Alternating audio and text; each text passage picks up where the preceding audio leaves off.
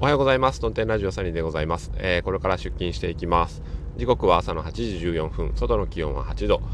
えー、今日の岡山はあ雨が降っております。ポツポツ、えー、小雨がだんだん強くなってきている。えワイパーが1回2回と動きながら、え出勤していきます、え皆さんお休みでございましょうかっていう感じなんですけども、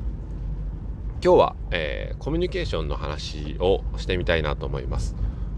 コミュニケーションってよく聞く言葉なんですけどじゃあ日本語で言ったら何だろうなっていうことをふと今思ってたんですけど日本語で言ったらコミュニケーションって何なんですかね？ややり取り？やり取 りですか、えー、意思伝達みたいな？あまあお互いに、えー、コミュニケーションを取るって難しいな日本語にすると、えー、まあ、やり取りをするっていうざっくり意味だと思うんですね。でえー、まあ、このコミュニケーションっていう言葉が結構まあ何て言うんでしょうね。あの一人歩きしてるような気がするのは私だけでしょうか。うん。だからいろんな本があったりするじゃないですか、えー、伝達力みたいなこととかあコミュニケーションスキルとかあなんかまあ営業の系の方で本でもそうですしなんか交渉術とかの本でもそうですけどまあほぼ世の中はコミュニケーションで成り立ってるって言っても過言ではないわけですよね。誰かが何かを作った時に、えー、それが何かしらの形でコミュニケートされていないかなければ、えー、それは世の中に出ていくことはないわけですよ。例えばラジオトークというアプリケーションがあったとしてもそれを何かしらの形で、えー、発表していかなければあるいは不特定多数の人とまあコミュニケート、まあ、一方的かえー、双方向的かというところはありますけどコミュニケートしていかなければ、えー、それは世の中に広がっていかないわけですよね。うん、で、えー、じゃあ今ラジオトークというアプリがこんなにも多くの人に使われていていろんな人が、えー、自分の思いを発信しているっていうのはどういうことなのかっていうとそれはラジオトークというアプリケーションの、えー、まあコンセプトであり何、えー、て言うんでしょうね、えー、まあが伝わったからなんだと思うんですよね。うん、だからものすごい、えー、伝わってるわけですよスマホ一つで携帯一つでラジオが配信できるっていう、えー、とてもシンプルなあ構造の上にまあ後からいろんな機能が、えー、盛り込まれてはいますけど多分核となるところは、えーまあ、ボタン一つで収録っていうものすごく、えー、簡単なところにあるんじゃないかなと思うんですよね。そこがやっぱり伝わっているので僕も最初いろんなラジオのアプリがあってなんならあの、僕はラジオを聴こうと思ってラジオトークを落としたんですけどあれこれ配信できるのかっていうことで え、配信をしてみた口なんですよね。本当はラジオ聞きたかったあのラジコとかそんなそんなんでよかったんですけどもあなんだろうラジオトークっていうのはっていうことで、えー、アイコンもなんかあ可愛らしかったしで落としてみたっていうのが始まりなんでそれはもうあのそういう意図してなかった人にも伝わってるっていう状況なんですよね。これ伝わるコミュニケーションだなと思いました。でだからあ朝僕にそのツイッターの方では日本語っていう言語の、えー、話をつぶやいてみたんですけどそこでもやっぱり、えー、日本語が大事なんじゃないよねと大事なのは日本語を使っていかに伝えるかっていうこと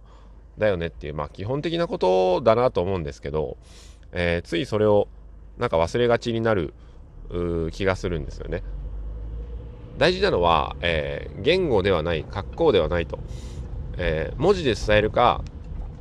絵で伝えるか、あるいは音楽で伝えるか、えー、音声で伝えるか、ああるいはもっと違うまあ、プロダクトっていうんですか、いろんなあの作ったもので伝えるのか、あるいは、えー、身振り手振り表情で伝えるのか。ああるいは、えー、何でしょうね。目に見えない、えー、香りで伝えるとか、まあ、いろんな、えー、伝え方があると思うんですけども。それが、えー、伝わった時に初めて何かしらの効果が生まれるんだと思うんですよね。だからお薬にしても体の中で、えー、作用が伝わっていった時に、まあ、改善されていくわけですよね。うん、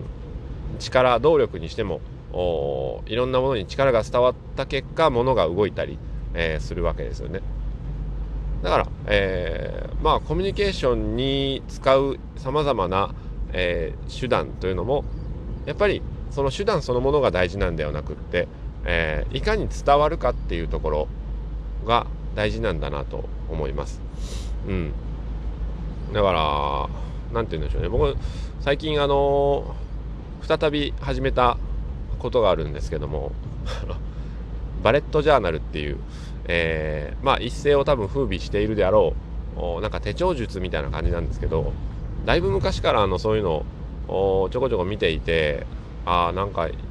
やったこともあったんですよね。あのメモ帳に箇条書きしていって、えー、いろんなことを短くシンプルにまとめていく手帳術なんですけども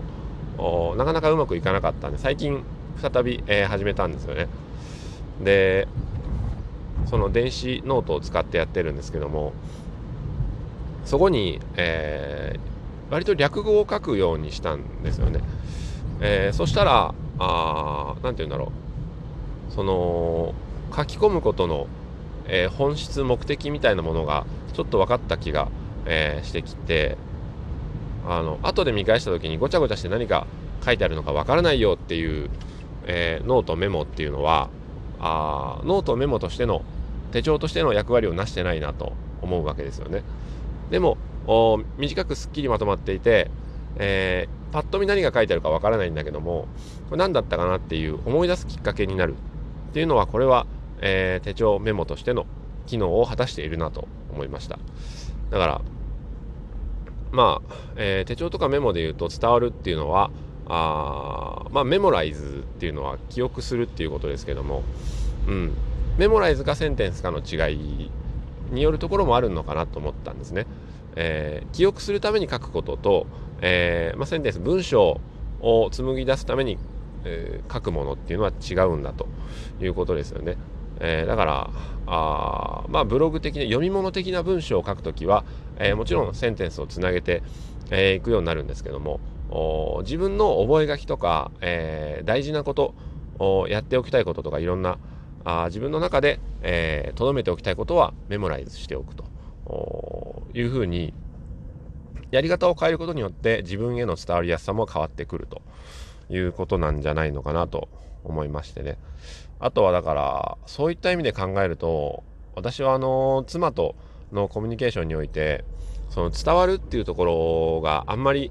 えー、うまくできてないんじゃないのかなと最近思います。うん。だって言ってないですもんね。あんまり自分の気持ちとか、こう思ってる、こう思ってるっていうの言ってないから、やっぱ伝わってないんだと思うんですよね。じゃあどうやって伝えるかっていうことなんですけどね、そこをやっぱり考えちゃう。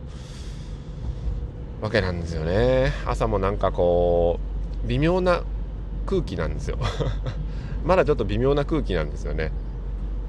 うんまあサニーズマンいろいろ言いたいことがあるんでしょうけどまだね多分それを消化しきってない感じですね。うん。なんかねその何て言うんでしょう。まあ体調もあるんでしょうけども変に変に気まずいというかえー、微妙な空気になっていて、まあ、お互いにその伝えることが